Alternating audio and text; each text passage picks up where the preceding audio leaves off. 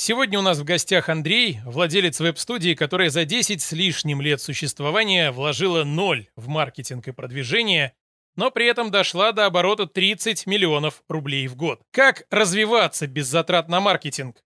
Как зарабатывать в digital без заказчиков из Москвы? Как уйти на полтора года в отпуск из-за выгорания и не потерять обороты? Обо всем этом прямо сейчас. Добро пожаловать на стрим Сорокин клуба. Этот подкаст создают простые предприниматели для таких же простых ребят. Мы обсуждаем только то, что можно применить в своем бизнесе или в жизни прямо сейчас. Погнали! Всем привет! Э, начну издалека. Э, в 2000 каком-то там лохматом году, когда я занимался геймдевом э, и была романтика во всем этом, я однажды понял, что нужны деньги и устроился на работу простым программистом в простую веб-студию в городе Ханты-Мансийск. Оказалось, что романтики в программировании в вебе никакой, но за это хотя бы платят. И тогда э, много еще, э, порог входа был еще ниже, чем сейчас, наверное. Заказчиков было меньше намного, но рынок был дикий. Вот. И я постепенно, работая в этой студии, стал ее совладельцем. Это долгая история, нудная, не очень интересная, с определенным конфликтом. В принципе, когда-то потом можно будет ее рассказать. А, так или иначе, в 2011 или в 2012 году я уже стал самостоятельным предпринимателем, который был не предпринимателем на самом деле, а просто ремесленником. Я делал сам все. Я общался с клиентами, принимал заявки под них по телефону, я возил документы, я программировал, я верстал, бла-бла-бла-бла-бла-бла. У меня был один э, вообще джуниор, джуниор, джуниор, прям какой-то парень, э, который, кстати, сейчас работает у нас до сих пор, самый мой такой олдскульный товарищ. И мы э, не были вот так бизнесов как, как бизнес. Мы работали за небольшие деньги и прям даже по тем меркам, да, небольшие. Но вот тот подход, который у меня случился, да, то есть я насмотрелся на своего партнера предыдущего, на его ошибки, он заложил во мне какое-то отношение к тому, как нужно делать бизнес. И дальше с чередой э, вот каких-то там не знаю, и удач, и неудач, да, постепенно получилось набрать пул клиентов, но никто бизнесу не учил, кроме ошибок старого партнера. И я был сосредоточен просто на городе Ханты-Мансийске. Чтобы вы понимали, это 100 тысяч человек, хотя тогда даже, наверное, 100 тысяч там не было. Это административный центр, там никакого производства, очень мало бизнеса, даже тогда еще почти не было там, еды, да, заказов там, и так далее, это все попозже появилось. И мы работали, с, много сработали с ГОСами.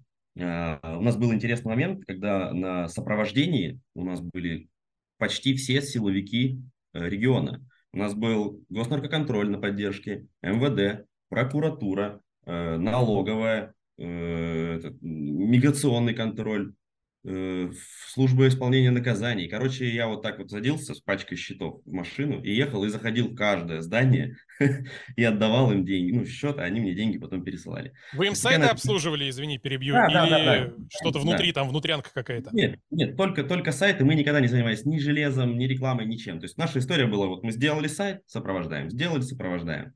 Тогда в девятом, десятом, одиннадцатом, двенадцатом даже, наверное, годах никто вообще не мог подумать о каких-то удаленных исполнителях. Да? Нужно было, особенно силовикам, это важно прийти, важно посмотреть человеку в глаза, даже если ему там 23 года. Да, вот, вот этот мальчик нам что-то там сайт делает. То есть, понимаете, да, то есть это не бизнес, это мальчик делает там сайт. Мальчик делает сайт, мальчик приносит счета, э, и мальчик э, начинает немножко учиться тому, как, в принципе, оказывать услуги, э, постепенно пытаясь автоматизировать поток заявок, которые от них появляются, они все нудные достаточно, да, разместите новость, а и перерисуйте нам баннер какой-то там и так далее. Начинают появляться э, дополнительные люди в команде, очень медленно, там, по одному, не знаю, может быть, там в полгода или там по полтора в год, можно так считать. И эти очень дешевые специалисты, которые ничего не умеют, и вся, наверное, заслуга в том, что они просто ответственно приходили на работу. Да, им говорил, делай вот это, нажимай это, и он там постепенно разбирался. Переломным моментом можно считать, наверное, год 2014, когда у нас произошло первое объединение там, с моим товарищем, у которого как раз-таки были клиенты уже из бизнеса. Он делал им сайты доставок еды, тогда это у нас как раз был 13-13 год, 12 это был большой бум, маржинальность доставки роллов, да, когда лосось там стоил какие-то копейки вообще, а продавали они это с наценкой чуть ли не в 500% каждую роллину. Мы так на это все смотрели, думали, ну ладно, будем им делать сайты. Делали им сайты, они нам платили, все было замечательно. Вот мы с ним объединились, э, наша команда стала уже большой, нас было 5 человек э, в 2014 году. И с тех пор началось как раз-таки разделение. Да? Мой партнер занимался технической составляющей, я уже отошел от техники, и я не кодил, не верстал, я в основном менеджерил. А менеджерил как умел. Ни книжек каких-то особо не читал, не читал, не ходил, не ездил на конференции, потому что у нас конференций, естественно, никаких нету. Их могли бы организовать только мы, да, потому что ни конкурентов, ни каких-то крупных компаний айтишных у нас нету в городе. Вот. Но каждый раз мы думали, блин, надо бы нам э, в соседние города выходить, пора уже. И ну, вот на, на слове думали, мы заканчивали. Так мы постепенно топтались на месте, чуть-чуть росли из года в год. Практически никакого контроля финансов у нас не было. Мы просто по чуйке понимали, что ну, зарплат нам хватает, а офис хватает, все, в целом дальше живем. И вот эта вот история с поддержкой сайта, она нам очень сильно помогала. Мы точно знали, что у нас есть пул входящих денег, которые по абонентским договорам каждый месяц нам дают там, вот столько-то там рублей. И мы знали, что ага, если мы сейчас просто продадим сайт там, условно за 100 тысяч рублей, значит мы 100 тысяч рублей почти что ложим себе в карман. Ну, потому что, собственно говоря, мы обесп... самообеспечены на этом саппорте. Параллельно этому всему э, на, на столе в офисе у меня скапливалась вот такая вот стопка, вот то, такая стопка бумаг, которые приходили откуда-то, я их складывал, складывал, складывал, думал, потом когда-то займусь. И следующий переломный момент был году, наверное, в шестнадцатом, когда я задумался, блин, Задумался я и раньше, а тут мне кто-то дал пинка, я такой, найму-ка я человека. А первая задача, которого будет, типа, ну вот, забери вот эти бумаги, ну, сделай что-нибудь, сними с меня эти обязанности. И я очень боялся это делать, потому что я же за все отвечаю, я же раньше и кодил, и программировал, ну, и верстал, и с клиентами общался, и теперь за бумаги я тебе отвечаю. И очень трудно было дать себе свободу и сказать, блин, сейчас человек придет, он там все перепутает, неправильно сделает, но я такой думаю, ладно, вот эта бумага, ну, уже три года здесь лежит, наверное, никто ее не будет больше трогать, пускай этот человек сделает. Пришла девочка, смышленая, за очень дешевые, маленькие деньги, вообще она студентка какая-то. Я ей говорю, вот бумаги, разберись. И удивление, да, через неделю э, эта трехлетняя стопка разлетелась по каким-то папочкам, она что-то сама организовала, что-то предложила классно. Оказывается, можно делегировать не только потому, что, ну, прям прижало, да, или ты не умеешь, а потому что, как бы, э, пора уже. Кто-то дешевле, чем ты, может делать твои задачи. Также у нас там появлялись, там, еще ребята приходили там на контент, менеджмент, э, выполняя заявки. То есть мы параллельно вот со всех сторон обрастали маленьким-маленьким, но мясцом, жирком, не знаю. Но все в рамках интемансийска. Э, студенты к нам приходят, э, какие-то сарафанные клиенты, одни силовики посоветовали другим. Человек работал там, пошел в другую контору, снова обратился к нам. Потому что некому обращаться больше. Сколько И у вас так... студий было в городе в тот момент? Э, одна наша, ну, как студия, наверное, одна наша, и было еще два, там, может быть, фрилансера дополнительно, которых мы знали, что они что-то делают, но они тогда работали в низком ценовом сегменте, да, ну, грубо говоря, сайт за 10 тысяч, а мы уже для городского уровня в высоком, там, 150, 200, там, иногда 300 хороший ценник прям был. И вот где-то году, наверное, в 17-м уже пришло понимание, что я не вывожу. Э, я не вывожу в том смысле, что этот подход консервативный, когда мы не нанимаем хороших специалистов, когда мы не получаем хорошие заказы, а живем на том, что есть, э, приходится постоянно учить не очень образованных еще студентов, а они потом еще и могут уезжать. Э, это добавляло каких-то там вот очков к выгоранию. Мы такие думали, блин, опять сейчас вот человек полтора года учили, он там соскочил, уехал куда-то, нужно опять брать кого-то дешевого и учить, и так далее, и так далее, и так далее. И тут как раз вот э, ребята появились, которые тоже небольшая студия у них была, и у нас случился проект, на котором мы э, у нас, кстати, не было компетенции дизайна вообще. Мы всегда покупали на фрилансе дизайн, вообще всегда.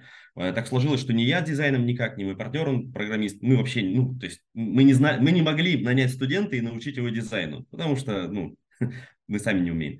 А там ребята умели в дизайне, и мы подумали, блин, попробуем с ними сделать проект для нашего заказчика. Сделали, и было просто чудесное какое-то ощущение. Я подхожу Э, сажусь э, с Натальей рядом, начинаю объяснять ей что-то о проекте, начинаю ей разжевывать так, как я обычно разжевывал фрилансером. Она на полусловие меня обрывает и говорит, все, все, я поняла, все, да, я все понимаю, что нужно делать. Блин, классно, работать с профессионалами классно. Вообще супер. Но э, ощущение вот это вот оно осталось, и оно переродилось не в то, чтобы надо нанимать профессионалов, а такая закралась идея. А что если нам попытаться этих ребят присоединить к себе? Они поменьше, э, их там, там 3 человека, 4, может быть, уже было. Нас уже было человек 12.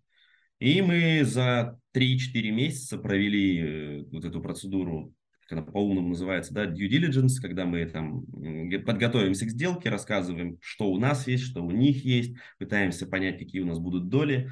А, планирую большую отдельную статью на эту тему сделать на VC, э, но в целом это было типичное слияние агентств.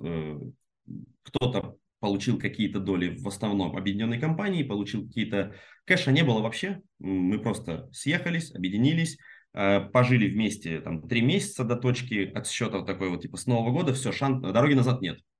И переплели клиентов, переплели ребят в команде. Этот подкаст – часть Сорокин клуба. У нас закрытый клуб предпринимателей, безопасное пространство без хейта и душности.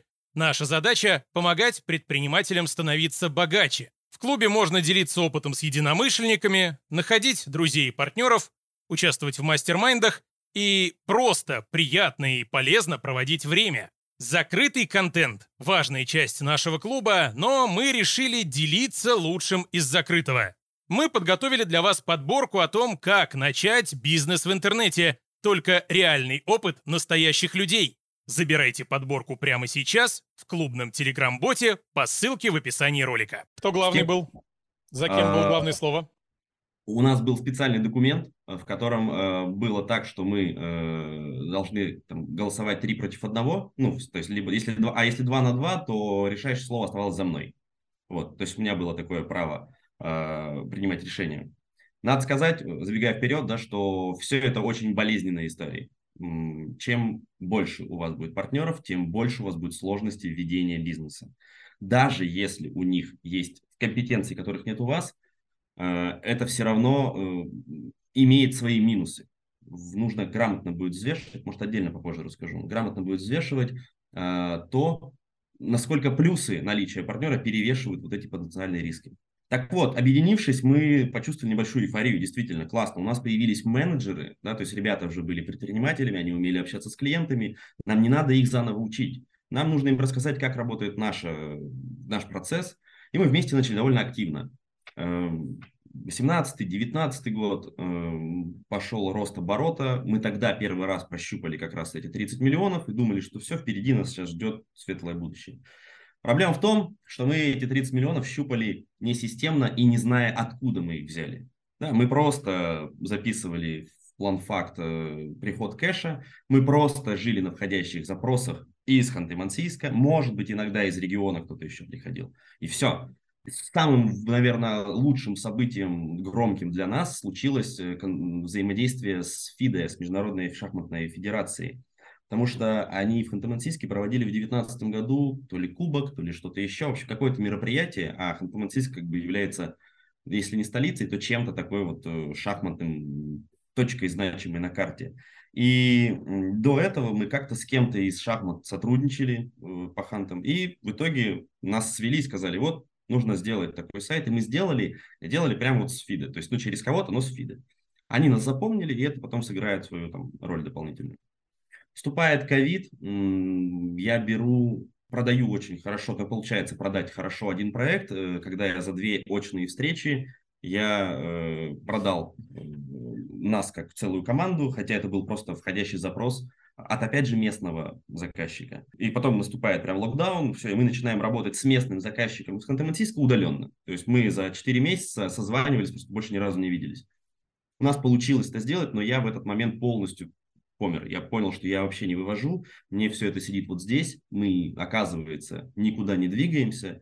И, наверное, одна из э, причин была в том, что я не умел нанимать, я пытался в этот момент нанять кого-то опытного на HeadHunter и не, и не умел. То есть я не знал, как мне найти этого специалиста, менеджера, там, то ли он project, то ли он аккаунт, то ли кто-то еще. Не было нужных знаний. Не было опыта найма людей. То есть я нанимал всегда студентов, которые вообще ничего не умеют, мне было легко им рассказать, что нужно делать. А опытного человека я не знал, как проверять. Ну, то есть я не пробовал. Это тебе человек нужен был вместо тебя, чтобы он вел клиентов, правильно? Да, вот, вот этот крупный проект, потому что я его продал, и я его вел, э, аналитическую часть проекта. То есть разработку дальше потом команда делает, там проблем нету. Но чтобы в разработку ее передать, нужно было все это дело хорошо э, подготовить и понять, что мы ну, не подписываемся да, под какими-то невыполнимыми вещами. То есть предпроектная аналитика сейчас довольно стандартная вещь для больших э, заказов. И вот в этот момент, когда я все-таки добил, э, отдал проект на разработку, я потом собрал партнеров, сказал, ребята, все, я устал, я не могу, я больше не занимаюсь операционкой вообще, то есть никакие проекты я не лезу, ни в какой support, никакие конфликты мелкие с клиентами я не решаю, иначе я вообще ничего не буду делать. Э, ребята приняли, мы распределили как-то дальше роли, я получил boost просто какого-то вот позитива и энергии и начал несколько месяцев фигачить в то, в чем никогда не занимался. Я начал пытаться строить финансовый учет, управленческий учет. Начал пытаться думать, как э, нам прогнозировать загрузку, что нам делать с продажами. Я погрузился в то, э, куда вообще не ступала моя нога за последние 9 там, лет, например. И я понял, что информации так много, что я не выдержал, э, съездил в отпуск и сказал, ребята, все, я больше не хочу, вся эта история с, э, с сопровождением, разработкой, вся эта сервисная модель, когда мы что-то делаем для заказчика, она э, бесконечна и уныла. То есть я полностью понимал, что все это тлен. Мы будем просто увеличивать штат, продавать этих людей заказчикам. Это не устав, конечно, но так или иначе мы все равно променяем часы людей, которые у нас есть, на деньги заказчика. И я просто ушел мы договорились, мы изменили там партнерские условия, я ушел, думая, что ну вот теперь-то я наконец-таки осуществлю свою мечту и сделаю не сервисную компанию, которая оказывает услуги, а наконец-то запущу продукт. Мне же только и нужно было всего, что просто перестать заниматься операционкой. Под этой мыслью прошел вторая половина 2021 года и весь 2022 год, потому что полтора года я не делал ровным счетом ничего. И каждый там 3-4 месяца я задумывался, бляха-муха, ну, а чё? Ну, я превратился просто в домохозяина, сидел с приставкой, возился с детьми и занимался самоедством. Ну, думал, блин, все плохо, я же, ну, где, что? Ну, пойди хоть в спортзал или что-нибудь еще. я просто сидел сидел и был в шоке от того, что, когда отматывал назад время, думал, блин, прошло 4 месяца, чего ты добился? Так, я ничего не добился, потому что я даже ничего не планировал добиваться. Я думал, все само случится. Мне нужно просто перестать работать. Нет, я просто перестал работать. Наверное, была такая цель. А, ну, не забухал году... уже хорошо. Так и забухал, наверное, ну, в смысле, оно там было... Э, кстати, вот интересный момент, да, я начал, в те времена начал ходить на квизы, если знаете, такие барные квизы, мозгобойня, там, квиз-плиз, всякие такие штуки. И вот я начал ходить, познакомился там с ребятами, и вообще весь мой день, весь, весь, все мое расписание заключалось в следующем. Я жду среду, в среду вечером я иду на квиз, с ребятами играем, бухаем. В четверг я иду на второй квиз, играем, бухаем. В пятницу я встречаюсь с другими ребятами, мы играем в картишки, покерок. Наступает суббота, и я дальше жду среду. Все, это мое расписание где-то месяцев на 8.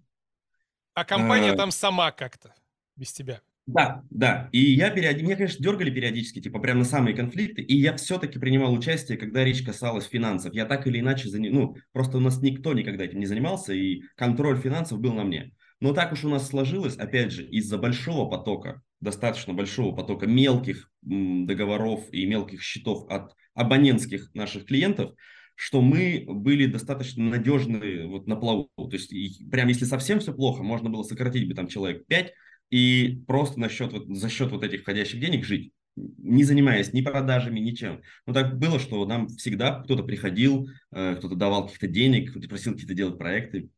И вот в 22 году э, я когда уже сделал себе там встряску, я переехал с семьей в другой город, из Ханты-Мансийска в Тюмень, я потихоньку начал пытаться возвращаться мелкими шагами. Сначала там я, может быть, часов 5 в неделю начал уделять, потом чуть больше. С ноября прошлого года я разогнался, я вернулся, договорились с партнерами, что фиксируем определенные условия, и я сказал, что я точно не полезу туда, откуда я ушел, да, потому что если я вернусь снова там делать проекты, я развернусь и уйду, и зачем оно нам всем надо. А теперь давайте я попробую поделать то, что мы никогда не делали, но на что в прошлый раз у меня не хватило сил. Начал с, с управленческого учета. Начал считать сам, бил себя в грудь, говорю, сейчас все сделаю. Потом пошло такое понимание, блин, а почему? Я же, давай я найду финансового директора. э, на, ну, которые на почасовой оплате. Потому что просто внедрение финансового директора с финансовым учетом, с управленческим учетом стоило там типа ну, плюс-минус 200 тысяч. Я такой думаю, нет, 200 тысяч я не хочу платить, я лучше сам сделаю. Потом думаю, сам не буду, заплачу э, консультанту. В итоге консультанту я так или иначе 200 заплатил, но за там 4 месяца. И когда я начинал с ним работать, я начал понимать, блин, так как та история с девочкой, которая разобрала мне кучу бумаг. Только теперь я был той девочкой, которая делает то, что говорит опытный человек. Я просто задаю вопросы, говорю консультанту, финансовому директору нашему, Андрей, говорю, у нас вот такие-то проблемы, мы не можем решить то-то и то-то и то-то целый там ну, 10 лет. Он говорит, так это делается вот так. Excel вот показывает мне, объясняет. Я говорю, блин, как классно.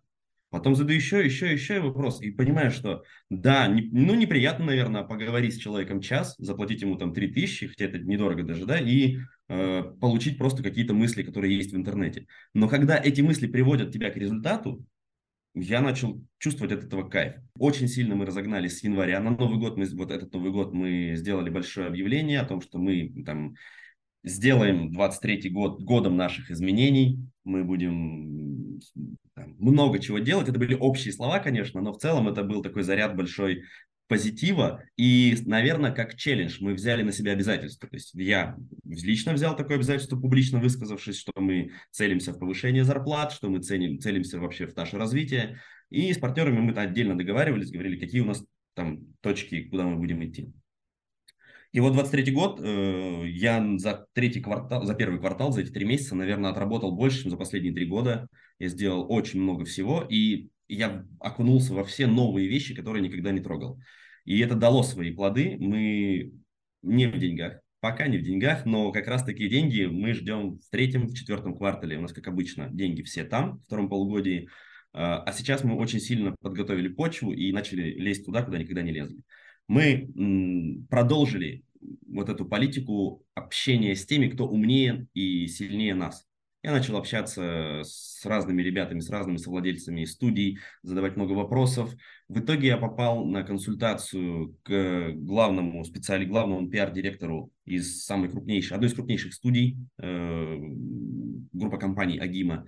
Э, рассказал нашу ситуацию, пошел к ней дальше на платные консультации, и она нас ведет теперь, э, куда нам идти. То есть она не говорит, что нам делать. Это мы говорим, что хотим делать, а она говорит, да, вот это классно, вот это классно, вот это менее классно, а еще не забудьте вот это. И вот эти разговоры, они начинают помогать э, что-то делать, то, чего мы боялись раньше делать. Э, этот, вчера была эта консультация первый раз, и через два часа после окончания этой консультации мы уже оказались э, в региональном журнале, то есть мы забили себе э, там две полосы, и там ну, еще будет одно выступление в агентском клубе другом, где буду рассказывать о чем-то, э, о своем бизнесе и там контачиться, партнериться с какими-то другими агентствами. То есть суть в том, что ничего супер нового и супер секретного этот человек мне не сказал. Как и Финдир, ничего нового не сказал. Это история про то, что мы жили в своем коконе, у себя в Ханты-Мансийске и думали, что мы знаем, как делать бизнес, а мы его не делали. Это, был, это не был бизнес, это было просто ремесленничество на 3-4 партнера и так далее. Да, мы могли выходить, мы могли... Э, это было похоже на бизнес тем, что я полтора года не работая, получал дивиденды какие-то, я получал... Э, компания не умерла, э, но это заслуга, наверное, все-таки нашего долгого-долгого разгона десятилетнего. Э, чтобы понимали, компания Агима, которая имеет там на группу компаний их полтора миллиарда оборота, по-моему, начала позже, чем мы. И году в 2014 у нас был клиент э, из Москвы, который купил э, нашу региональную страховую компанию. И вот мы вместе с Агимой работали над этим проектом, э, и наши технические специалисты говорили, блин, что-то там какие-то идиоты. Ну, типа, мы такие классные на белом коне, а там в Москве идиоты какие-то. Идиоты, но с деньгами, а мы идиоты без денег, получается. Но они вот. продавали, а вы нет, вы просто сидели, я так понимаю, да. на входящих заявках. Да, да, да, да, да, да. И на расходах на пиар, на маркетинг за всю эту историю у нас было просто 0 рублей. Вообще. Мы ничего не делали. И мы думали, что в принципе и надо.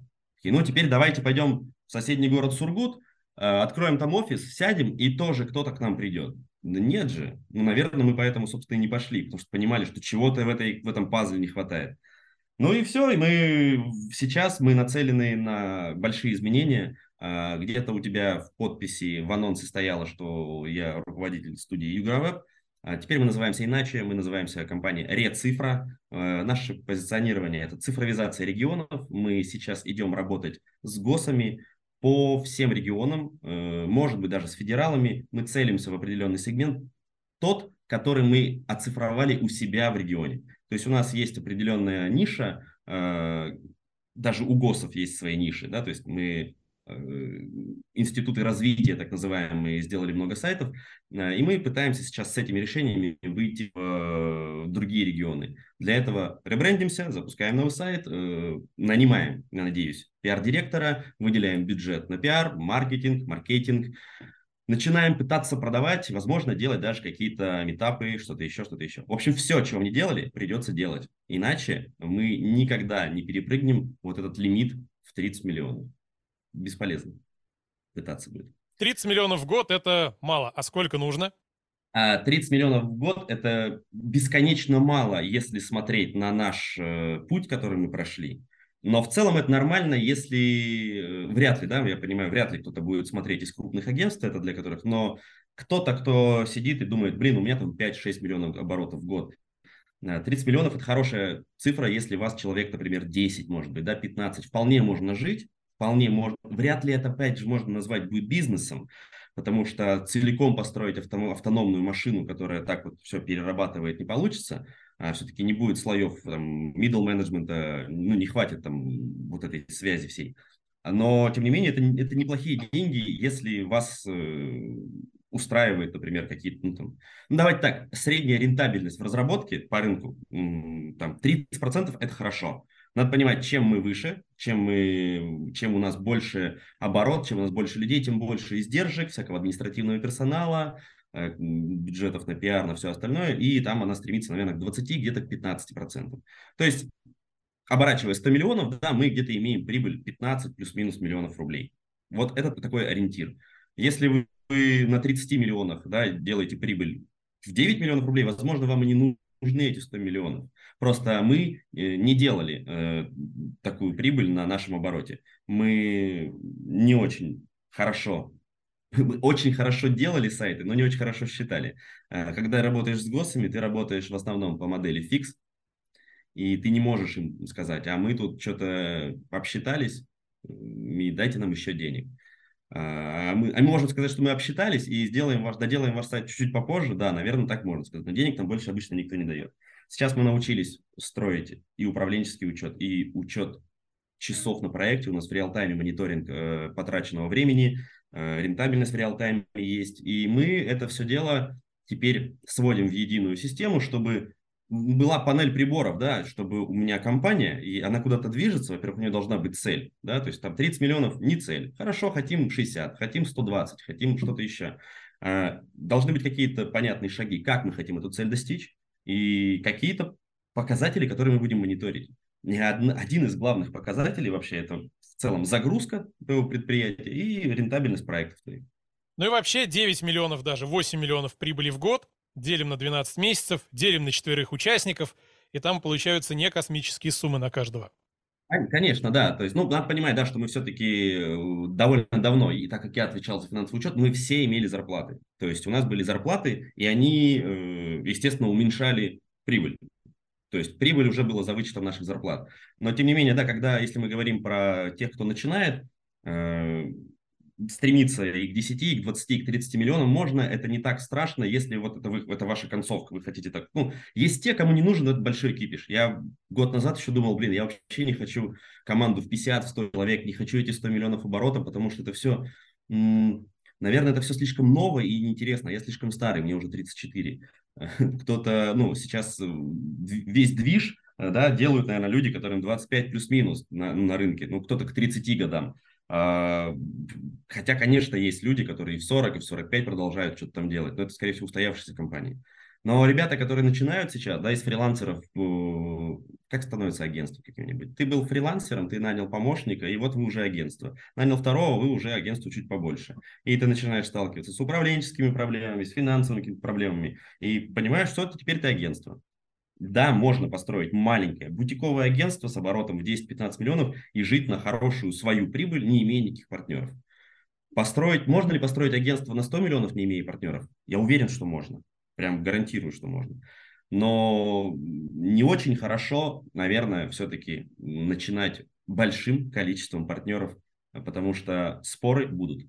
Споры о том, куда ехать, отнимают слишком много энергии, и на, собственно, саму поездку ее уже не остается. Получи удобный расчетный счет в современном банке для предпринимателей. Тебе важно, чтобы у банка было удобное приложение, человеческая поддержка 24 на 7 без надоевших чат-ботов, выводить 700 тысяч рублей на карту физлица без лишних комиссий, нужен хороший процент на остаток, Хочешь пользоваться бесплатной проверкой контрагентов или бухгалтерией? Мечтаешь о человеческом финмониторинге? Чтобы можно было просто по видеозвонку объяснить детали своих операций банку? Все это есть у наших партнеров. Бланк банка.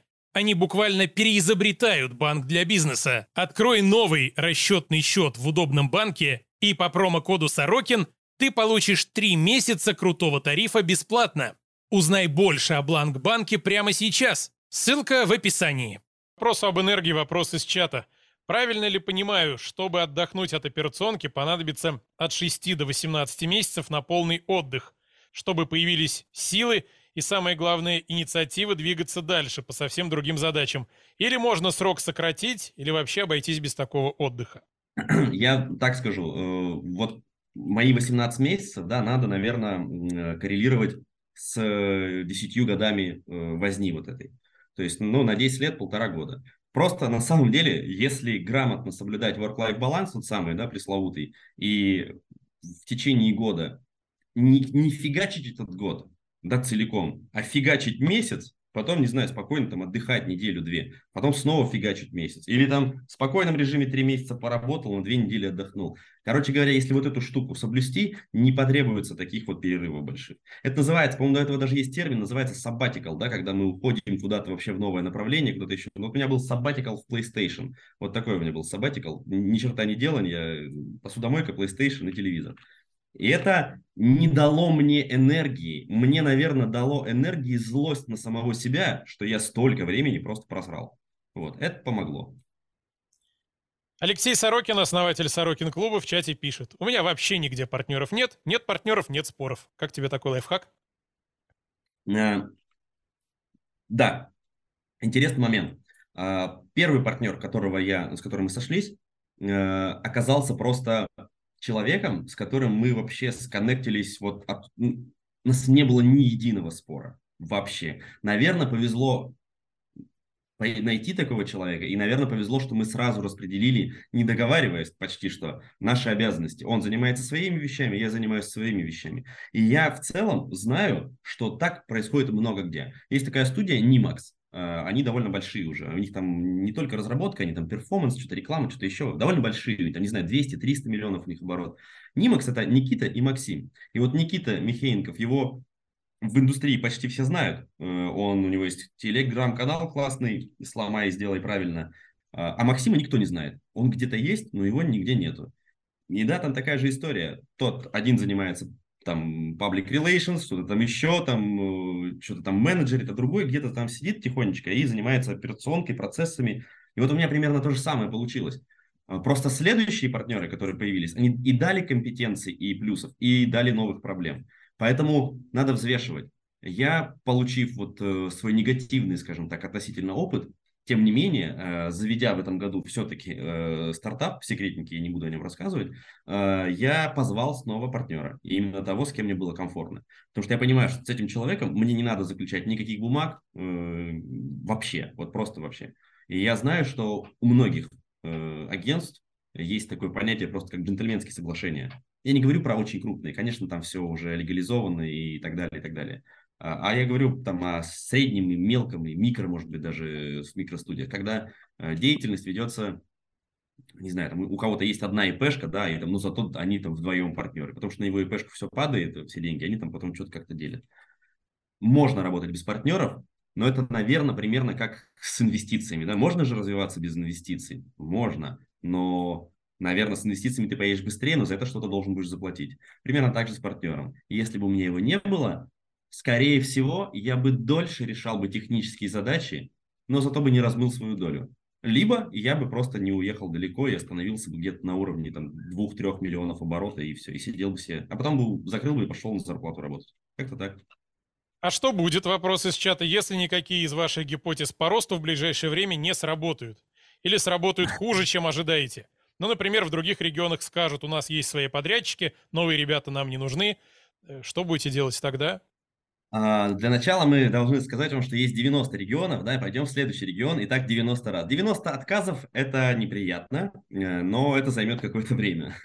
Мы, честно говоря, план Г, Ж, Е или К, или там Я мы не рисуем. У нас есть несколько э, точек, куда мы сейчас будем прикладывать усилия. Э, все-таки надо понимать, что если мы ничего сейчас не будем делать и оставим все как есть, мы этот год завершим примерно верно с теми же самыми цифрами по обороту, но просто с меньшей рентабельностью, потому что у нас в этом году цель выращивать зарплаты, поднимать их, и э, рентабельность упадет просто за счет того, что у нас э, ФОД вырастет, да, фонд оплаты труда. Э, но вот те деньги, которые нам по плану должны прийти в 2023 году, они так или иначе придут от наших текущих клиентов и там, от случайных там, одного-двух новых клиентов, которые появляются. И вот и просто сейчас мы готовы инвестировать те деньги, которые у нас есть, в новые гипотезы. И если они не сработают, будем разбираться на месте. Честно говоря, я не знаю. Мы не пробовали никогда пробовать что-то новое. Для нас даже это в новинку. К вопросу о фонде оплаты труда, как нанимать толковых сотрудников на низкие зарплаты, отчасти ты уже рассказал, но и продолжение, как удерживать этих сотрудников, когда да. они начинают в чем-то разбираться. Смотрите, какая штука. Вот эта модель, которая была у нас, она с одной стороны полезна, и с другой стороны может быть и вредна. А, топовые, хорошие, умные специалисты стоят хороших денег и знают себе цену. Да, это факт. И если ты умеешь их продать, то ты должен нанимать умных, хороших, классных ребят. Мы не умели продавать, да, мы работали, ну, жили на входящих. И мы выработали вот эту модель, когда мы брали ничего не знающего человека, и у нас была очень уже хорошая отработанная система, как мы э, его ведем от точки 0 к точке 1, да, когда он уже что-то там приносит. Он получал очень маленькую зарплату, например, там 15 тысяч он получал. Хорошо бы это называть вообще не зарплатой, а стипендией. Да? Этот человек приходит стажироваться, приходит получать опыт, приходит э, даже отнимать наше время, потому что его, результат его труда, скорее всего, нужно проверять, переделывать, отвечать на его вопросы. То есть он просто сжигает часы более опытных людей. Но это наша инвестиция в этого человека. Если мы в первый же месяц условно понимаем, что он вообще, ну, вообще никакой, мы просто расстаемся, и человек больше не получает никакую стипендию. Он ничего не потратил, мы ничего не потратили относительно и так далее. Но мы старались на этапе найма уже э, отбирать этих людей. Мы давали студенту, у меня есть великолепный кейс, а, чувак просто сидел всю дорогу, оказывается, жил он напротив нашего офиса, а, студент. И он говорит, я прошлый год все, все лето проиграл в Counter-Strike, а в этот год я узнал, что вы тут, оказывается, есть, и пошел к вам работать. Хочу вот у вас работать, ничего не умею. Вот я просто вот айтишник, студент. Мы дали ему курс HTML Академии и сказали, на вот пройди, как пройдешь, приходи. Он пришел на следующий день. Он не спал, и он за там 20 часов прошел всю вот эту херню, которая там есть, там HTML, что-то JavaScript, что-то бесплатно. Говорит, я все сделал. И мы поняли, что этот чувак, какими бы ошибками он сейчас не, за, не забил бы нам весь код, он стоит того, чтобы просто его сейчас брать и в него вкладываться. В противовес у меня есть человек, который в 2020 году написал мне в Телеграм, я ему сказал, что делать, а устроился у нас в 2022 году. Примерно то же самое все было. Но, то есть, история про то, что мы нанимаем, на этапе найма мы смотрим, насколько активен и ну, в целом умен человек, да, там, э, не знаю, какое слово подобрать. В общем, короче, какой-то, знаете, по чуйке мы такие проверяем. Вот этот студент, вот этот ничего не знающий студент что-то у нас узнает. Дальше мы растим, растим, растим. Э, у нас, скажем так, э, тим-лиды, ребята, которые давно работают, они очень хорошо уже умеют общаться с, с младшенькими, они дают много своих знаний, и вот те младшенькие, как раз-таки видят, что у нас хороший коллектив, ну, вот эта вот вся история про какой-то вайб, она действительно имеет место. Люди приходят к людям. У нас люди не, не приходят на компьютере работать, они приходят выполнять задачи и коммуницировать с остальными. И когда они знают, что за их спинами стоят там опытные, прям серьезные товарищи, которые в том числе и ругают их за косяки, и учат их чему-то новому, они начинают прикипать.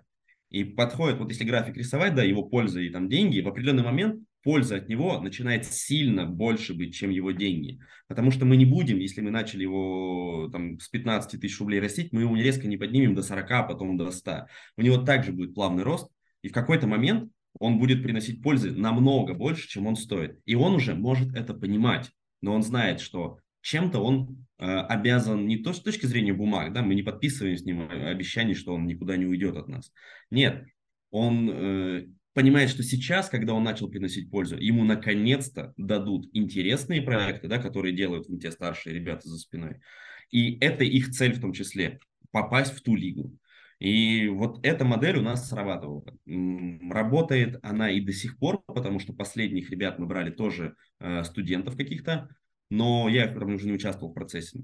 И я, ну вот, когда начал смотреть, как индустрия живет, да, все такие, дефицит разработчиков, дефицит разработчиков, все там покупают, перекупают. У нас тоже, кстати, у нас был там товарищ, его схантил Яндекс, потому что он поездил по конференциям, мы оплачивали, да, он где-то повыступал, э, и к нему HR Яндекса написали, а с Яндексом, с предложениями Яндекса региональной студии, ну, невозможно просто никак спорить. Мы могли на два умножить все, и нам все равно не хватило бы того, что предлагал Яндекс. Не говоря уже о плюшках Яндекса, там, ипотека льготная, что-то там еще, что-то там еще, релокейт, в общем, дофига всего.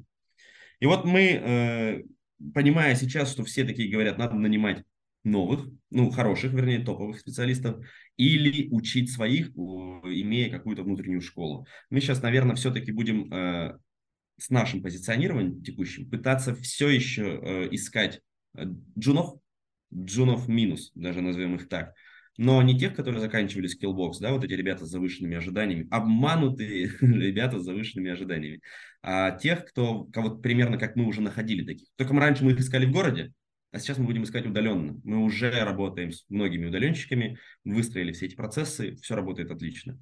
Удерживать ребят можно, если не зарплатами, да, то вот именно классными процессами внутри, классным отношением со старшими их менторами, тимлидами и так далее. Это у нас точно работает. А если сократить расходы на офис и всех перевести на удаленку, командный дух пострадает? Там, там копейки на офис уходят. Там, ну, как бы фонд оплаты труда это примерно там 80-85% расхода. Поэтому что мы платим там за этот офис, там сотку, что не платим, это почти ничего погода не сделает. А, и да, движуха, которая происходит внутри офиса, она все, она действительно дает какой-то вот вклад. Просто кто-то строит модель своего агентства сразу такой, что у нас все удаленщики. И у него другие процессы, у него другие ценности, возможно, ему нужно платить больше денег. Но я уверен, что история про то, что к нам можно прийти, с нами можно пообщаться, не клиентам, мы клиентов в офис вообще не вводим, а, а именно вот э, сотрудникам пообщаться, поговорить там у кулера, да, как обычно, за обедом, где-то еще, корпораты провести те же самые. Это все срабатывает, в этом я уверен. Даже я могу еще добавить, у меня был коллега, э, который вот в 2014 году пришел, вырос, в 2018 году порхнул в Санкт-Петербург, основал в итоге свою студию интерфейсов, так вот, э, он, порхнув в Петербург, устроился в очень крупную, там, из топ-10 э, какую-то компанию, э, агентство тоже по разработке, и потом жаловался, говорил, что, блин, все не так, здесь все серьезно, пафосно, все сидят с монитор смотрят, все в наушниках, нету никаких разговоров, ничего нет. Вот, вот этого ему резко стало не хватать. Он съехал в метро, садил, ну, заходил в метро, ехал на работу, приходил, понимал, что там э, надо поработать в основном. У нас тоже надо было работать, но еще была коммуникация, общение какое-то живое. А там нужно просто отработать, собраться в метро и уехать снова домой. И он, оказывается, потерял вот эту вот штуку, она ему была важна. В итоге он бросил эту компанию и основал свою. Вы Кстати, жили на входящих заявках, у вас были нулевые траты на маркетинг. Почему вы не тратились на маркетинг? Это первое. И второе, можно ли сейчас с нуля повторить ваш кейс с этими нулевыми затратами? А, почему мы не тратились? Я, честно говоря, не знаю. Есть у меня ощущение сейчас, что, наверное, я боялся рисковать. У меня такая низкая толерантность к риску, несмотря на то, что я предприниматель. А, этому есть, наверное, какое-то объяснение. Я однажды с коучем, это там с психолога, коуча, тренером, кем-то там это я рассуждал, обсуждал. Но, тем не менее, мы таки думали, блин, ну, чем мы там, как, как рекламироваться, куда рекламироваться, билборд завесить, там в журнале дать рекламу, не знаю. Попробовали один раз на конференции поучаствовать, стенд поставили, ну там кто-то к нам подошел, ну, мы постояли, поулыбались там и ушли. То есть это история про то, что кто-то должен обладать этой компетенцией, э, вот этим э, энергией и драйвом, чтобы заниматься этой штукой про пиар, про позиционирование и так, и так далее. Я был сугубо Э, человеком, который любил процессы. Мне нравилось выстраивать, что-то делать так, чтобы что-то отсюда поехало сюда, нигде по дороге ничего не потерялось и так далее. Там партнер занимался тем, что у него там техническая составляющая работала. А так, чтобы что-то продавалось и чтобы был там э, где-то посмотрел у кого-то термин, э, не должен называют кипиш менеджер. Вот никакого кипиш менеджера у нас не существовало. Да, то есть мы ну, просто такие работаем, работаем, приходим на работу, делаем заявки, приходит контракт какой-то, классно делаем, не приходит, ничего страшного. Был момент, когда мы году в 15 сидели в доту играли толпой. Просто нечего делать, мы всем офисом играем в доту. Ну вот. Можно ли повторить этот путь? Сейчас уже, наверное, нет. Э, объясню почему. Э, так или иначе, вот этот маркетинг, пиар, он ведь все равно существовал у нас. Э, просто он работал по-другому. Да? Мы за счет того, что выстраивали хорошо отношения с клиентом, не факапили вообще жестко с ними и хорошо их аккаунтили, то есть ну, говорили, спрашивали, что им нужно, хорошо ли мы там себя ведем и так далее, мы э, так или иначе вкладывались в них, а эти клиенты в итоге советовали что-то другим клиентам. Вот эта история может сработать и сейчас. Достаточно э, хорошо что-то делать для кого-то, а потом просить его порекомендовать вас кому-то. Это тоже маркетинг, тоже пиар, как я это понимаю. И это сработает. Но, наверное, этот путь уже как единственный не стоит выбирать. Для начала сделать так, чтобы у вас были продажи, а все остальное потом. Какими бы плохими у вас процессы не были, какими бы ложовыми сотрудниками вы не обладали, я просто на тысячу процентов уверен, что если сейчас выстроить продажи ваших услуг, то все остальное просто залив деньгами вы потом подтянете. Я неоднократно видел, как большие компании, э, ну, есть такой постер TimeWeb. Однажды, когда TimeWeb появился, году, не знаю, в 12-13, директор этого TimeWeb э, сидел на форуме один из Bittrex. И мы там были битриксоидами, мы, ну, мы сейчас эти же битриксоиды там была ветка для хостеров, что-то еще, и вот он отвечал, там кидали ему претензии какие-то, вот у вас что-то такое, и он там отвечал. То есть они были маленькими, э, очень дерзкими, может быть, тогда на рынке, и качественными. Потом со временем э, стало все больше багов, косяков и так далее, и он стал пропадать, но TimeWeb стал расти невозможно да, расти, оставаясь, оставаясь, оставаясь на том же уровне качества. Просто нереально это сделать. Поэтому если вы начнете расти в продажах и посыпетесь где-то в качестве, потом это все можно за, залатать другими клиентами, там, бесплатными какими-то работами старым клиентам, что-то еще. Мы так не делали, просто потому что мы сидели в ограниченном рынке Ханты-Мансийске и не выглядывали даже нос туда вот наружу. Сейчас начинать нужно из интернета, э, ну, с удаленными заказчиками. То есть это намного проще и намного, мне кажется, менее скованными будут руки. Но вас не парило, что у вас нет крупных федеральных заказчиков из Москвы, а парило. только местные? Парило, парило э, какой-то момент, а потом мы подумали, блин, ну о чем, о чем мы можем сделать? Ну смиримся, все. Пришел к нам Ростелеком, местный Ростелеком с какой-то с каким-то проектом. О, классно, у нас Ростелеком, делаем кру- крутой, классный проект. Эго м, потешили, да, было приятно. Потом все, нам уже ну, не было никакого интереса. Э, ну, не то, что интереса. Мы такие, ну, классно, если бы к нам пришел какой-нибудь фонд чего-то там э, федеральный. А что сделать для этого, мы не знаем. Потому что мы прошли уже большой путь, мы там 6 лет что-то делаем и не умеем к ним обращаться. То есть боязнь совершить ошибку в новом направлении э, мешала нам, собственно говоря, пытаться даже. И мы такие, ладно, у нас есть входящие, мы на них поживем. А почему Сейчас... вы занимались только разработкой и дизайном? Почему сами не делали кому-то маркетинг, SEO, SMM и все вот это? Ну, мы же не умели, мы выросли из специалистов. Мы не умели делать ни маркетинг, ни SMM, ничего. Мы видели, как зарождается это направление, как оно выходит в топ, да, как мы видели, как Инстаграм появился. А мы сами, не делая это, ничего, мы не умели, соответственно, и продавать это дело никому. Хотя, конечно же, это самая классная штука. А, вот сейчас, вот не знаю, вот все эти надоевшие, может быть, всем чат GPT, Midjourney и прочее, по-хорошему, да вообще всем взять это и продать. Ну, то есть каждому клиенту, который есть у нас сейчас в портфеле, можно прийти и сказать, слушайте, а давайте что-нибудь зафигачим вам такое, чтобы у вас э, ИИ начал э, разговаривать где-нибудь. И это можно, из этого можно получить деньги. Но мы так, типа, мы не умеем. Мы не умели до этого года. В этом году мы точно научимся, и это точно нас бустанет, мы полетим вверх. Или вниз свалимся нахер. Слушай, или SEO-шкой вы все-таки занимались, потому что, ну, наверное, нельзя сделать сайт, не оптимизировав его хотя бы базово под SEO. Можно, можно сделать сайт, не оптимизировав ни хрена. Объясняю почему. Э, две трети, или даже, может, процентов 80 наших клиентов – это ГОСы. ГОСы, не бизнес. ГОСам не важны деньги. ГОСам важно выполнить задание государственное, и важно э, обеспечить свое присутствие в интернете. Э, Еще им важно, конечно, было, чтобы их сайт был хорошим, красивым, симпатичным, но никаких KPI не стояло никогда. И постепенно, может, последние годы появилась эта история, когда даже до ГОСов это дошло, и мы брали кого-то на подряд. Мы это все отдавали. То есть у нас ни компетенции у самих не было, ни, ни желания этим заниматься. Всегда казалось, что сегодня какая-то черная магия, ну, оставим это вот этим веб-мастерам дорвейщикам. Просто есть прочее. такое мнение, и, в принципе, я был совладельцем тоже веб-студии, там три года как закрыты, уже на нулевом балансе повесели, можно сворачиваться полностью.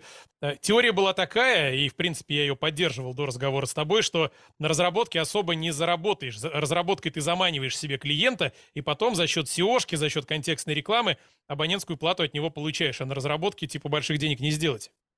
А это, да, это, это, опять же, ну, как, с кем вы работали? Вы работали, скорее всего, с бизнесом, который готов был платить, да, за рекламу, за, за поддержку, за что-то еще. Мы работали с госами, которые за это не готовы были платить. Значит, нам нужно было заработать на разработке. Все просто. Э, на, да, самый кайф это когда ты зарабатываешь и на разработке, и на поддержке, и потом еще им продаешь допом все остальное, там, рекламы какую-то, что-то еще. Хотя, конечно же, есть клиенты, и они в нашей практике есть, когда мы специально берем клиента за маленькие деньги, зная просто, что он даст нам вес в портфеле проектов, что мы сможем кому-то потом прийти и бить себя в грудь, что мы работаем вот с этими. И, например, да, вот тот же самый ФИДЕ, которым сейчас э, с 7 апреля начинается матч за звание чемпиона э, мира между Яном Непомнящим и Динем Лежением китайским. И в очередной раз для ФИДы на тильде мы сделали очень быстро и очень недорого сайт. А, они снова обратились к нам, у них там не очень хорошие процессы внутри, поэтому они с таймингами налажали. Но тем не менее, они пришли, дали нам, вот у нас визуалы вот такие, давайте, ребята, быстро запускайте. Все, у нас договор, даже договор, по-моему, договор будет потом. Мы просто для фида делаем, делаем сверхурочно, быстро, недорого, только для того, чтобы это, потому что у нас есть сейчас фиды вот в портфеле, и мы при ребрендинге сейчас будем также бить себя в грудь и говорить, ФИДа, международный клиент, доверяет нам. А делаете сайты на чем? Тильда, 1С, еще на чем-нибудь? И как выбираете, да, на чем делать? У нас в основе стек это Bittrex. Так повелось с 2008 года. Мы там запартнерились и так далее. ГОСам было очень важно в определенный момент, чтобы все работали на Bittrex. Как-то так случилось, что Bittrex себя распиарил, что они самые проверенные, защищенные и так далее. И ну, с точки зрения программистов хардкорных, конечно, Bittrex это очень плохо. Но в основе у нас был Bittrex. Тильда появилась там, года три как назад у нас. Мы делаем дешевые сайты, там за 100 плюс-минус на Тильд делаем. И какие-то сложные системы сейчас пишем на Symfony, на фреймворке. А, ну, например, у нас есть э, пятилетний проект, уже шестилетний проект. Это э, система управления предприятием для сети пиццерий. Она там, да, уже там не Bittrex, ничего нету, там просто вот голый Symfony и большая-большая система. Одна из заявленных у нас тем, как компании расти быстро. И когда начинать это делать? Что думаешь на этот счет?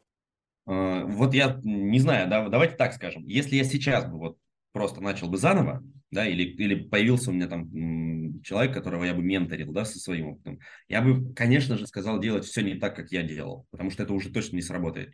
Расти быстро – это сделать что-то качественно для кого-то, как можно более крупного, куда руки дотянутся, а потом с этим идти и продавать, продавать, продавать, продавать себя. Вот только продажи. Э, я проходил несколько курсов, э, то есть даже один курс я проходил недавно вот там у одной студии, дизайн-студия, которая визуально кажется очень крупной, и она работает с ребятами очень крупными. И я когда посмотрел, а, как у них устроены внутри процесса, они делали демонстрацию того, как у них устроено все, я понял, что в четырех из семи тем, которые они рассказывают, у нас процессы сделаны лучше. И это вообще ни хрена нам не дает. Достаточно просто продавать просто сказать, мы не знаю, преувеличить, да, обмануть, там, не что-то еще сказать, мы работали с теми, а вы не работали с теми. Ну и фиг с ним, продали, показали, когда продали, что вы умеете это делать, продали дальше, дальше, дальше, дальше. Если заливать все деньгами, как раньше, в общем-то, было, 13, 14, 15, 16 год, все это сильно росло, и можно было просто, ну, просто выйти из региона и работать на России, можно было расти, потому что рынок рос. Сейчас рынок не растет как я понимаю, айтишный, именно заказная разработка, он, может быть, на плато каком-то находится. Сейчас такой подход уже не сработает. Просто делать. Надо активно продавать. Вот только это я бы советовал. Вся остальная фигня, все э, классные инструменты, там классные CRM, что-то еще, все отдать на откуп каким-то специалистам. Купить экспертизу снаружи. Все, продали, сделали, купили экспертизу. Продали, сделали, купили экспертизу поняли, что есть деньги про запас, наняли экспертизу внутрь себя, чтобы у вас рос какой-то там middle management, да, занимался чем-то там. Я бы делал так. И что самое главное для предпринимателя и бизнесмена? И это одно и то же или это разные сущности, предприниматель и бизнесмен? Э, я не отвечу на этот вопрос, честно говоря, я не знаю. Ну, многие да, говорят, у меня бизнес, бизнес-студия. Я понял, что у меня бизнес, когда действительно я полтора года не работал и понял, что так или иначе мне, у меня получилось у меня есть бизнес, я могу еще раз уйти на полтора года, и мы не вырастем, скорее всего, мы упадем, да, но это будет э, работающая машина какая-то, там налаженные процессы. Предприниматель, наверное, это все-таки какая-то такая, э, ну, не знаю, амплуа какое-то, да, человеческое, типа я предприниматель, мне хочется все время что-то предпринимать, какой-то движ делать. Я думал, когда ушел в отпуск в этот сабатикал, что хорошо бы попробовать пойти, может быть, куда-то на работу, не для денег, а для того, чтобы посмотреть, а как в компании на тысячу человек, да, где-то там в middle менеджменте что-нибудь устроено, куда я могу попасть со своими скиллами. Ну, я даже один раз опубликовал резюме на HeadHunter, э, ну, особо ничего не делал. И мне кто-то что-то предложил, э, какую-то в недвижимость пойти. Я понял, что когда даже ко мне просто обратились, я понял, что не, не, не хочу, не мое. Не хочу ни на кого работать. Наверное, это предприниматель. Что ты раньше не понимал как руководитель, но четко понимаешь теперь, может быть, после своего вынужденного отпуска? Ну, я вот, да, понимаю теперь, что в основе всего будут продажи. Сто процентов. Э, все остальное потом. Делегирование. Второе, что очень важно. Делегирование как внутри, да, то есть как можно больше предпринимателю снять с себя, так и наружу куда-то покупать внешние, ну, внешнюю экспертизу. Вместо того, чтобы я там, не знаю, потратил, ну, там, не знаю, сотни часов, чтобы собрать какие-то классные модели в Excel, да, которые я думал, мой бизнес уникальный, я построю сейчас только для себя. Покупаешь экспертизу у человека снаружи, закладываешь туда, там, пускай я сожгу эти там 50-100 тысяч, даже если не получится, я в любом случае получу опыт.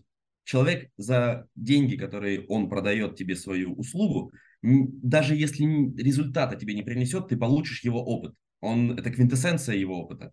Ты не будешь его нарабатывать сам продажи, делегирование, ну и вот тот самый work-life баланс, но он не про то, что прям нужно э, там, время уделять семье, не перерабатывать и так далее. Вряд ли найдется предприниматель, который может не перерабатывать. Я думаю, что все они это делают. Но, тем не менее, не сгорать, да, и стараться все-таки отдыхать, это важно. Сейчас еще можно запустить веб-студию с нуля? Или на этот рынок уже так просто Конечно, не зайдешь? Можно, можно, можно, запросто. Просто вопрос, до какого из этапов ты вырастешь, я не знаю. То есть сейчас очень много есть клубов, э, где можно посоветоваться со старшими, э, да, вот, ну, такие аналогичные Сорокин клубу. Там много, я, я уже много где состою, смотрю, вижу, там ребята маленькие относительно. Э, так и много партнеров, которые делают большие компании. То есть они, у них, правда, другая цель, да, их, их компетенции, ну, не компетенции, их цель передавать лиды, да, и к ним приходит что-то не интересующее их, и они дают свою партнерскую сеть, а эта партнерская сеть имеет какие-то свои, опять же, чаты, что-то еще там можно расти в том числе. То есть вот эта лестница роста, она, ну, она, она открыта. Нет ничего, что ну, невозможно любому из слушателей этого видео. Просто если ты умеешь что-то делать и в нужные точки давишь, они сейчас вообще не секретные. Просто скорость сейчас будет меньше, чем 5 или 10 лет назад. Но это вообще но если завершить эту тему таким э, странным выражением, э, э, мне кажется, в офлайне денег больше. Да? То есть, э, если ты пойдешь и делать, э, не знаю, автомойку, какую-нибудь сеть какую-нибудь, чего-нибудь, Э, там другой геморрой, да, другой, но такое ощущение, что денег там больше сейчас на нижних уровнях, чем э, в IT. Почему вы не сделали, например, свой, ну, YouTube-канал? У нас был на вебинаре Андрей Буйлов, и он рассказывал, что они кучу заказов получают с его канала. Там не так много просмотров, там 15 тысяч подписчиков.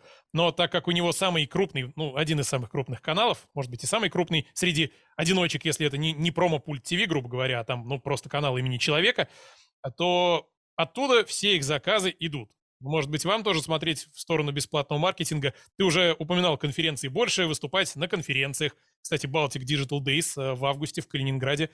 Приезжай, даже если не будешь спикером. И просто YouTube, э, контент-маркетинг, VC, конференции, что-то такое. Почему раньше не делали и что думаешь делать с этим теперь? А, да, мы пропустили все эти истории, а, потому что, опять же, мы не, не знали, как это делать. Мы были людьми, которые смотрят, потребляют какой-то, контент, да, какие-то. Тот же VC очень давно читаем, по-моему, еще когда он был ЦП. Цукерберг позвонит, по-моему, я уже тогда его читал. Но я такой думал, блин, это где-то там, это где-то в Москве, в Петербурге, где-то там, в общем, далеко. Я же у себя в регионе, у меня вот тут мое царство маленькое. И сейчас как раз-таки и эту стену мы тоже ломаем. Да, мы не знаем, будем ли мы подключать YouTube. Э, вот есть просто интересный такой товарищ на VC, кто-нибудь может его смотрит, там Максим Кульгин, у него есть русский IT-бизнес там канал. Он там просто как есть все даже говорит, вот как, как вот свой опыт фигачит одним дублем на камеру и все. И, и говорит, что и это тоже помогает. Много разных каналов да, наверное, мы будем что-то такое пробовать. Но сейчас, опять же, мы будем пробовать с мнением экспертов. Мы покупаем снаружи рекомендации и, и спрашиваем, а как нам лучше сделать? Одна из тем, которая будет, э, ну, которую будем прокачивать, это телеграм-канал, да, э, подписывайтесь обязательно, ссылочка в описании. Обязательно будет, без вопросов, переходите, там все ссылки будут. И на ресурсы Андрея, и на наши. Заходите, выбирайте, что по вкусу. Digital замкадом э, называется канал. Сейчас идея его позиционирования в том, что очень много есть каналов, которые ведут э, авто, ну, владельцы каких-то крупных студий, и у них такой лоск как будто бы есть, да, они такие, у нас там классный этот клиент, классный этот, а я хочу как раз-таки писать о том, как, э, как все не классно, как все на самом деле э, трудновато, и там же показывать историю того, как мы будем из регионального агентства превращаться в агентство, ну, пусть межрегиональное, да, а потом, может быть, и федерального масштаба. Посмотрим. И, наверное, будем подключать и другие э, каналы. YouTube, не знаю, конфы обязательно. Спикером или не спикером, но точно буду участвовать. И, может быть, не только я, а еще партнеры, коллеги. Э, мы поняли сейчас, ну, и поняли сами, и получили рекомендации, что надо все это применять, потому что если ты нигде не отсвечиваешь, да, ты работаешь только со своими клиентами. О том, какие мы хорошие, э, они сами не узнают. Нам нужно заставить клиентов знать, какие мы хорошие. Насчет э, ребрендинга. Вспоминая пост в твоем телеграм-канале, ты написал, что э, ваш домен Югра Веб, ну, не все понимают, там Угра, Угар и все такое. Ребрендинг с этим связан? А, нет, ребрендинг связан не конкретно с наименованием, а ребрендинг связан с отсутствием раньше у нас позиционирования. Позиционирование у нас было просто такое. Мы компания из Ханты-Мансийска из игры. Это было и в названии, и, в общем-то, в, нашем, в нашей деятельности. Сейчас, желая уйти из Югры, не уйти из нее, да, у нас там останется основной пул клиентов все равно, а выйти за ее пределы, мы должны, во-первых, убрать напоминание Югры из названия и из сайта в целом, и на чем-то спозиционироваться, да, поэтому ребрендинг, он связан не из-за нечитабельности слова Югра, но действительно это, конечно, смешная история, потому что все, все практически наши контрагенты не из ХМАО, да, не из Тюмени, все говорили Угра, Угра, Угра, Угра, Угра. Ужас какой-то просто. Ну, а я написал комментарий, если просто не вглядываться, вообще Угар, Угар Веб, отличный да. домен. Да, а, еще, да, то есть история там тоже написана про вот девочку, которая, девочка-робот, которой я, конечно, выпал. Вот это вот угроеб.ру, я угорал очень сильно, когда продлевали домен.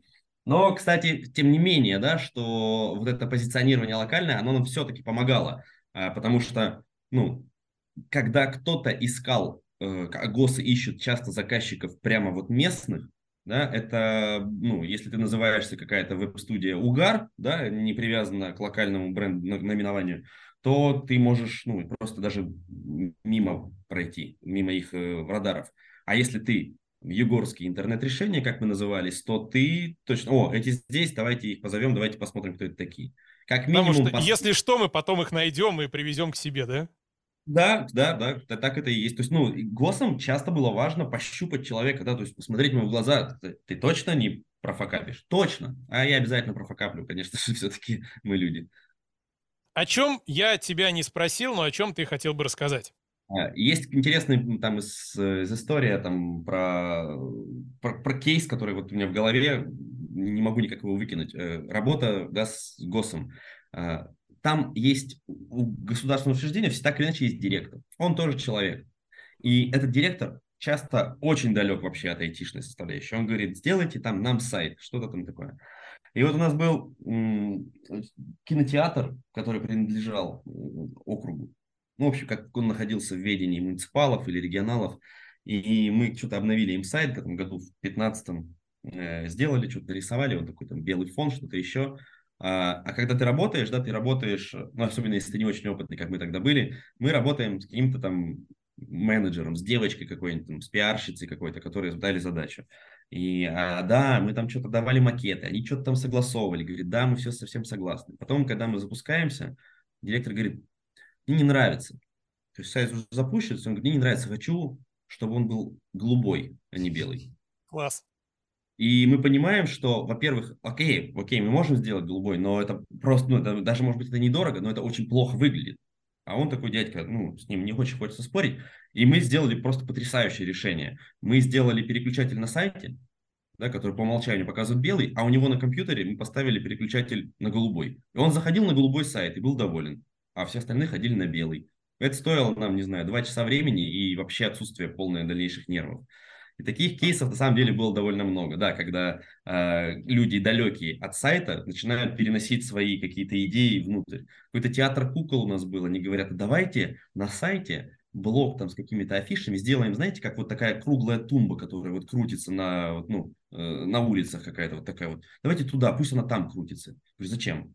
Ну, ну это же типа, ну, вот у нее ассоциация такая, и она будет просить все региональные ГОСы примерно вот такие. Они некомпетентны, и им нужно донести, что здесь профессионал вы, даже если вы не такой профессионал, как вы, как вы думаете, такой синдром самозванца или чего угодно, вы точно умнее, чем они.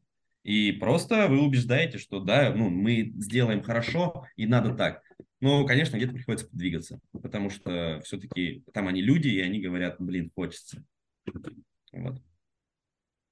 Слушай, что почитать, что посмотреть, как самообразовываться, на что обратить внимание, чтобы развиваться в сторону ну, хорошего руководителя агентства? Э, я как-то в Сорокин клубе был вопрос да, о книжках, и я понял, читая, покупая много книжек, я понял, что я читаю 5% из них, и в прошлом году я переключился на художественную литературу и начал читать уже процентов 80 из того, что я купил понял, что ничего лучше, чем опыт практический, нету. А если все-таки не хватает, то хорошо бы получить опыт практически не свой, а чужой. Э, книжки это потрясающе, но книжки это то, что чаще всего мы читаем и не используем. Лучше всего идти к тем, кто старше, и задавать вопросы. Слушай, а у меня не работает пиар и продажи. Помоги. И это будет работать. Люди будут отвечать. Люди будут, может быть, просить деньги, платите им деньги, спрашиваете конкретные вопросы, идете и внедряете. Только такой путь. Вся история про чтение книг, она про прокрастинацию, про рефлексию, про что-то еще. Я уверен теперь в этом на 100%. Я говорю, у меня библиотека корпоративная, не знаю, книг 100. Из них я прочитал, может быть, 5-10. И то, ну, прочитал и подумал, нахер я ее прочитал? Как-то так. Спасибо большое за то, что поделился своим уникальным опытом, но это еще не все, давай продолжай. Да, а, есть огромное количество э, отраслевых чатов, и если мы занимаемся, ну, зритель какой-то занимается, пытается заниматься созданием агентства, обязательно нагуглить чат управления агентством от Анны Карауловой, а, агентство о своих проблемах, о своих проблемах от Агимы, и, может быть, еще там Галера клуб Галера, там у них тоже есть молодые, ну там в основном про маркетинг, про продажи, что такое. В общем, стоит искать э, места концентрации тех, кто э, ваших, ну, на кого вы хотите быть похожими. Просто найти, где они сидят. Масс-фолловинг в Фейсбуке все еще работает. Создаете аккаунт, если у вас его нету, ставите VPN, тыкаетесь всех друзьям, и в итоге у вас 5000 человек, и обязательно будут куча топов. Пишите посты, тегаете их людей, они спрашивают, ты кто такой, ты отвечаешь им, кто такой, завязывается дискуссия, обсуждение, что-то еще, это все работает. Анна Караулова вживую была на прошлой конференции БДД, я ее видел. Даже, кажется, мы с ней пары слов перекинулись. Так что еще раз, полезно участвовать в таких мероприятиях, особенно на БДД. Алексей Сорокин туда ездил, и я там был, и многие из э, соклубников там были, там, там клево. Такая бесплатная реклама БДД, потому что это такой пионер-лагерь для взрослых на Балтийском море в августе каждого года. Я попробую попасть обязательно. Спасибо тебе большое, что поделился своим, ну, действительно уникальным опытом. Не каждая региональная студия, далеко не каждая доходит до ваших оборотов, э, тем более за Уралом. Так что большое тебе спасибо за опыт, за уделенное время и до встречи в Сорокин клубе. Спасибо, что позвали. Все, всем, всем пока.